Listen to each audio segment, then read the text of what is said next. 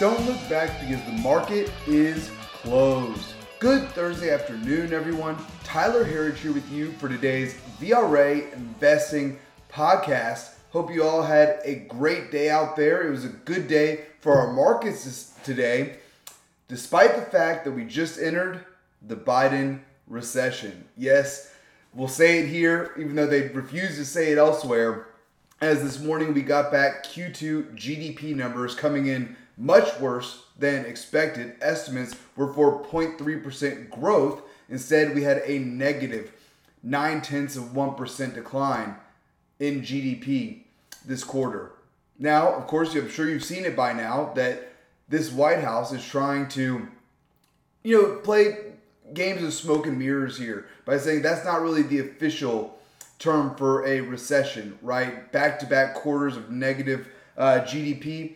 You know, sure, you could say it's not the definition of a recession, but it's been used as a rule of thumb for decades, right? So now when they're in power and it doesn't benefit them, they don't want to use that way anymore. But you can guarantee if Trump were still in office right now, no one would let that slide. Every mainstream media outlet out there would be saying that yes, this is a recession. That's how you define it. And we, we're not going to differ from the old ways of doing things now. That's just time and time again from the left. When it doesn't benefit them, change the definition and move on. Um, so yeah, we're not going to give the Biden administration a pass on this one. Although I will say, as Kip has talked about, and I've talked about here a lot as well, yes, we are seeing an economy that is slowing down here. And yes, we did have very rapid growth exiting coronavirus insanity in lockdowns, right? Very rapid growth. So now we might be in a period of normalization. And as we see it, you know, so many aspects of our economy, yes, are slowing, but still remain strong. Whether it's transportation, employment, the housing market, right? So many of these things aren't necessarily in a in a full-on recessionary environment just yet. So even with that said, the back-to-back quarters of negative GDP, we're gonna call it a recession because it's exactly what they would do to us. So we're playing the game a little bit here. But the good news about this is that typically when a recession has been announced, right?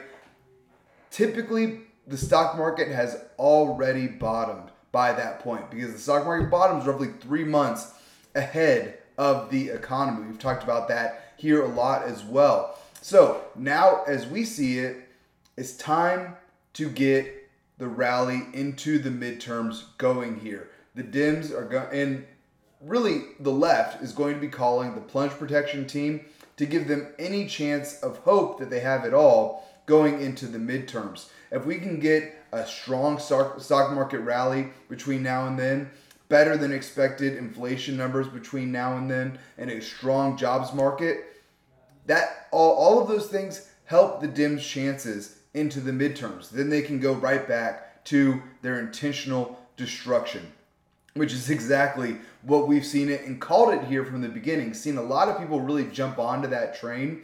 I mean, we've been saying that here since March of 2020 when Trump was still in office, right? They were trying to destroy the economy under him as well. But, you know, we're going to do everything we can to make as much money as possible to take care of ourselves in the meantime. So be sure, come and join us here at VRAinsider.com and we'll show you how to crush Mr. Market. But then, looking to some more economic news that we got today, we got two bills looking to be passed by Congress now and signed by the president here soon. Both of these bills will help add liquidity into this system, making it, you know, a perfect little jump for our markets here going into the midterms as well. So the first one, Kip talked about this one here a lot, the semiconductor spending bill. You know, really a great idea here to strengthen our domestic manufacturing of semiconductors, help end our reliance on China, Chinese manufacturing for these things, Taiwan's manufacturing of semiconductors. So, really, a great strategic bill here. Actually, a bill that we would support from a serious government, right? These are things that our government should be doing. Now, I will say that there are plenty of excesses in this bill, plenty of pork for pet projects for the left, especially. So it's going to be very wasteful, right? the government is never the most efficient in these scenarios. But all in all, we'll call it a win here to, to the most extent. The second bill, not so much. I mean, it, it's almost laughable, right? This bill worth hundreds of billions of dollars, calling it the Inflation Reduction Act of 2022. In this bill is everything that you would expect from an inefficient and incompetent government, right? It's like we've seen mistake after mistake after mistake, waking up every day seeing a new mistake from this government. At what point, do you look at it and say, these aren't just mistakes? This is intentional, right? Essentially, what they're going to be doing here is extending the same policies that got us into this inflationary mess and keep those going, right? Different types of stimulus, unemployment benefits, giveaways, handouts for people who will vote for Dems. I mean, everything about this is a terrible, terrible idea. Let's take a look at a few items in this bill, okay? First, we set up a new corporate minimum tax of 15% for any profits over $1 billion for a company. Okay, you know, I'm all for corporations that are making a lot of money to pay their fair share of taxes. You know, there's so many loopholes in the system right now. Fair enough. But this type of policy here, when you start to look at it, you can you can tell this isn't about corporations paying their fair share. This is a regressive tax policy here. The kind of tax policy when you're entering a slowdown, an economic slowdown, you don't want to be raising taxes. Because, first off, we don't have a tax revenue problem in this country. We just don't. We have a government spending problem. The IRS takes in plenty of money every year. But the problem is on the spending side, right? Has been for years. Um, but the rationale, in my mind, seems almost unacceptable. This idea of a 15% corporate tax was floated by these globalist, elitist, communist organizations like the World Economic Forum saying that we need a 15% global tax on corporations, right? One world government to tax it all. How are they going to enforce that? Who knows, but I'm sure we'll figure it out along the way. But why are we doing anything? You know, one of the one of the, somebody said this that it's about you know getting in compliance with these types of global terms. Why are we complying with these people who don't have our country's best interests at heart? This is another America Last policy that we're implementing here. Um, overall, I mean, I think that our forefathers would be astonished about where the tax system has gone. Remember, they they fought a war for separation from Britain over I think less than a three percent tax on tea. I mean, so yeah, they're rolling over in their graves right now. And in the words of, of Rand Paul, we should dismantle the IRS, dismantle it entirely, and replace it with nothing. That's how simple the tax code should be. That anybody should be able to file their own taxes. You shouldn't need an accountant. Maybe at a when you're processing billions of dollars from a corporation, you need an accountant. But the everyday individual, even everyday business owner, you should not have to have an accountant just to file your taxes. Absolutely incredible. But again, what's most shocking about this is we're clearly entering an economic slowdown at the very least, if not a recession. And at the same time, we're not only raising taxes now, and uh, uh, you know this bill is massive, so we'll continue to go through it and report on it here. Uh, Biden said that again, it won't raise taxes on anybody making more than four hundred thousand dollars a year. Okay, it's gonna it's going to affect everybody, right? When you start to tax businesses more, that is less incentive for those businesses to go make new investments, to go hire new people, to raise salaries, right? These are the unintended consequences of tax hikes. Uh, you're giving, you're taking money from the most effective and efficient part of our society and giving it to the least effective and least efficient part of our society, the government. Exactly the wrong policies for this time while we're also raising interest rates. You look time and time again throughout history where you start to see an economic slowdown and you start to hear about uh, a government that's raising taxes, raising interest rates. That's what sends you into an actual recession, into a depression.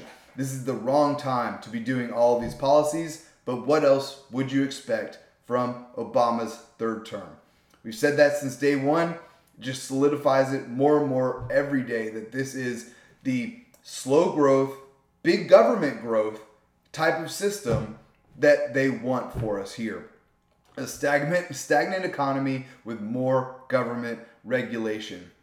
So, I will say though, as Kip talked about as well, the Fed meeting yesterday, you know, maybe Jay Powell, one of his best ones so far. We won't have another Fed meeting until September. We've got a lot of economic data coming out between now and then. We've got the PCE data also coming back out tomorrow. If we get a low number there, you know, it really could be off to the races next week. Um, but as we see it, that was likely the last big rate hike that we're going to get from the Fed, and very likely could be the last rate hike period from the Fed. So we would like to see that. Also, last thing that's in this package here, I had to point this out, are you know so, so much of both these packages aren't really going like the inflation reduction bill, right? It's going to climate change. Uh, come on. Uh, there's a new EV subsidy, uh, or they're extending it, one of the two, but this directly hurts consumers, right? Under the guise of a discount. Okay, so here's what it is the bill says you can get a $4,000 tax credit for buying a used EV now. It used to only be on new electric vehicles. But you only get that on one condition that you buy it through a dealer. So you know these auto dealer lobbyists that make so much money because if you don't have a dealership, you can't sell cars, right? That's why Tesla has opened so many stores in states where they sell vehicles so they can sell directly to the consumer. Without a store in that state, you cannot sell your cars. It's the most I mean, I'm sure it was filed with good that law was made with good intentions. What do they say? The road to hell is paved with what? Exactly. It's a terrible law. It, it stifles a free market and helps a, a minority in our economy. So, really, this EV subsidy is only an incentive for auto dealerships. If you have a used vehicle and you want to sell it to somebody, they don't get that $4,000 credit. You have to sell it to a dealer and then have them resell it to somebody else. If you sell it privately, you're literally, or you buy it privately, you're literally losing $4,000. So it's a disincentive. Absolutely unbelievable. I mean, I say unbelievable. It's what we come to expect now, though, right? From these people, these cronies in our government, makes it abundantly clear that our government is a criminal organization under the guise of a democracy. I don't think that there's any debate left on that. If you have some some thoughts on that, please come and tell me. But as we've seen time and time again, criminality is prosperous. And in the words of Frank Herbert, the author of Dune, what uh, just fantastic series, right? If, if you've read it or seen the movie, movie was fantastic as well. But in the words of Frank Herbert, criminality is prosperous, and the position of authority is the most prosperous criminal position available. These people are criminals, folks. That being said, it's not hopeless. We actually remain extremely optimistic on the future of America, on the future of our economy.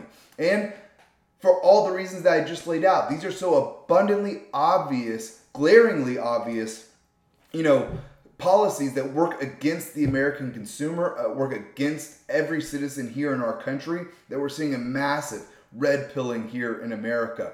People are waking up all over the country to the fact that our leaders don't have our best interests at heart. Left or right, we can all agree on that. Um, so, going forward in this country again, we remain extremely optimistic on that. And getting, we just got to get these people out of our way. Trump proved it. All we have to do is get the government out of our way. We'll be back off to the races in no time in this country. We can reverse this quickly. I have full faith in that.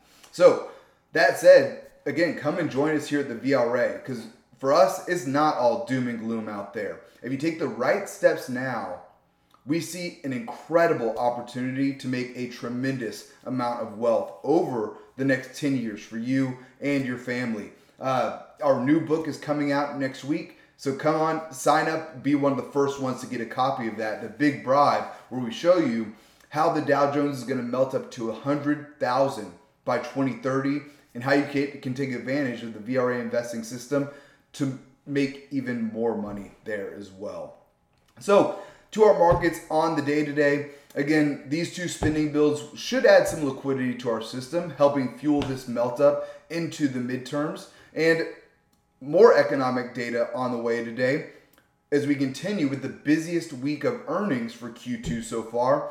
Apple and Amazon both reporting earnings after the close. Amazon actually missed on earnings per share, but reported a stronger than expected revenue and big guidance for Q3. The stock is up over 12%, excuse me, in after hours now. I mean, think about that. A, a trillion dollar size company up 12 percent. Absolutely massive right? Intel on the other hand did miss. Stock is down pretty big. You know this has been a pretty unloved company in the semiconductor space here. So you know not a major deal. I don't think that the rest of the semiconductors are, are experiencing a lot of the problems that intel is having right now and then apple reported last year just before i got on the podcast Looks like a beat on earnings per share and revenue estimates. Not massive or anything, but still a strong quarter, and they expect growth to continue. Apple stock is up over 2.5% right now in after hours. As I mentioned earlier, tomorrow we also get the PCE inflation number. You know, if we get a better than expected number there, could be really good for our markets as well. So, looking at our markets, it was a strong day across the board. This morning, though, you know, really looked like it was, could have been a rough session, but our markets rallied. Bulls took control here, and we actually finished near the highs of the day today. That's the pattern we've seen now for the last couple of weeks. We want to see it continue here. And I will point out that our major indexes are reaching overbought levels. We aren't quite too extreme overbought. Um, especially not on our longer term VRA momentum oscillators. Maybe a little bit more overbought on the short term ones. But what I really like about what I'm seeing right now are these chart patterns. They're really starting to shape up. Across the board here, we're seeing higher highs and higher lows. Today, we got a lot of that yesterday, and today we got even more of it because the NASDAQ didn't do that yesterday. Today, we just hit fresh a month and a half, two month highs for our major indexes. So good to see seeing it across the board as well from our sectors and the semiconductors. So good to see. So, leading the way today we were small caps of 1.34% to 1,873. We were followed there by the S&P 500 up 1.2% to 4,072. Next up, the Dow Jones, or sorry, Nasdaq up 1.08% to 12,162. And lastly, the Dow Jones up just over 1% to 32,529. And a few other quick hitters here today that we see as important. Transports up nicely today as a VRA leading economic indicator. As I mentioned earlier, it's one of the areas that on the fundamental side does not look like a recession. This the transport sector has remained strong and again not signaling a recession yet, up over 3% for the sector on the day today. On the GDP news, we also saw yields continuing to fall. I mean, this has been a big collapse in yields quickly here. The, the 10 year yield was down another almost 2% today to 2.68. Just over a month ago, we were at we were above a 3. We've fallen 23% in the 10 year yield since June 14th, now hitting its lowest level since April there. Uh, an, an incredible drop here. And have you been tuning in this year? You know, we've been saying for some time, we're looking for lower rates. And as Kip talked about the other day as well, negative rates here in the United States. We fully expect that over before 2026 here in the US. While most economists are calling for higher rates, we love taking the other side of that one here. Also today, the VIX fell almost 4% on the day, down to a 22 now. That's its lowest level since April. Next up, looking at our internals on the day today. Good numbers here, pretty much across the board. Uh, and earlier in the session, when our markets were negative, the internals were holding up nicely. That told us as a tell that this market wanted to head higher from there. Advancing stocks beating out declining stocks, positive on the NASDAQ, over 3 to 1 positive on the NYSE. 52 week highs and lows, you know, continuing to come in negative, almost flat on the day for the NYSE. We'll take that as a win. Um, this is a lagging indicator, right? When you're headed towards 52 week lows, you're going to have more 52 week lows than 52 week highs. Pretty simple. And it takes a little time for that to get better. But now we're getting back to even here. Uh, you know, it'll be good to see some positive days coming up from this indicator soon. And then lastly, volume strong as well, coming in over two to one positive on the NYSE and nearly three to one positive for, or sorry, two to one positive for the NASDAQ, nearly three to one positive for the NYSE. Finally, for today, our VRA commodity watch, precious metals really showing some serious life here as it's starting to look like we may have seen a peak in the dollar. Might be a little too soon to call it. The dollar just hit its high on July 14th, so 14 days ago. Not trading days, full 14 days ago. And if you look at the charts though, you know, back through time, when dollar when the dollar has peaked, it usually marks at or near the bottom for precious metals and for cryptocurrencies. You know, in 2017 when the dollar peaked, both gold and Bitcoin had a big rally from there. When the dollar started to make a comeback from 2018 to 2019, that's when we got the crypto, the first crypto winter, and gold sold off as well. And then similarly, in March of 2020, when the dollar peaked, gold and Bitcoin were back off to the races as well. So we've seen a dollar peak here. We think it's extremely bullish for precious metals and for cryptocurrencies. So looking at them on the day, let's get a, a final read here. I actually didn't have the screen pulled up, so let me pull it up here. Love the investing.com app. If you don't have it, highly recommend it. Gold now up over 2% on the day to $1,753 an ounce. But silver really got me diving deep into this research today. Silver up a massive 7.45% now to $19.98, trying to get to $20 an ounce for silver. And this, I mean, silver has been so oversold, so beaten up. Uh, it's due for a really big rally, and we started that today. Next up, copper up 1.86% to $3.49 a pound. And lastly, oil really pretty much flat on the day to $97.30 a barrel. Finally, for today, Bitcoin, again, as I said earlier, really interesting charts lining up here for Bitcoin. Uh, so we continue to get the dollar to fall. We see Bitcoin rallying from here. Bitcoin now up 5.8% to 24,107. I believe that's the highest level for Bitcoin, I mean, let's see here. Let's get a let's get a final chart on this one while, while we're here, right? And then uh, you know this has been a long podcast already, so we'll let you go. But that's its highest level at twenty four thousand one hundred. Okay, so it did get a little bit higher there in July. We're right back to those levels pretty much. Um, but that's where it peaked. So if we can get a breakout here, breakout through this resistance, look out above for Bitcoin as well. Folks, that's all we have time for here today. Please be sure to subscribe to receive our VRA podcast every day at the market close. You can sign up at VRAinsider.com. Click the podcast link at the top, and we'd love to have you with us. Thanks again for tuning in. Until next time, we'll see you back here tomorrow for the close.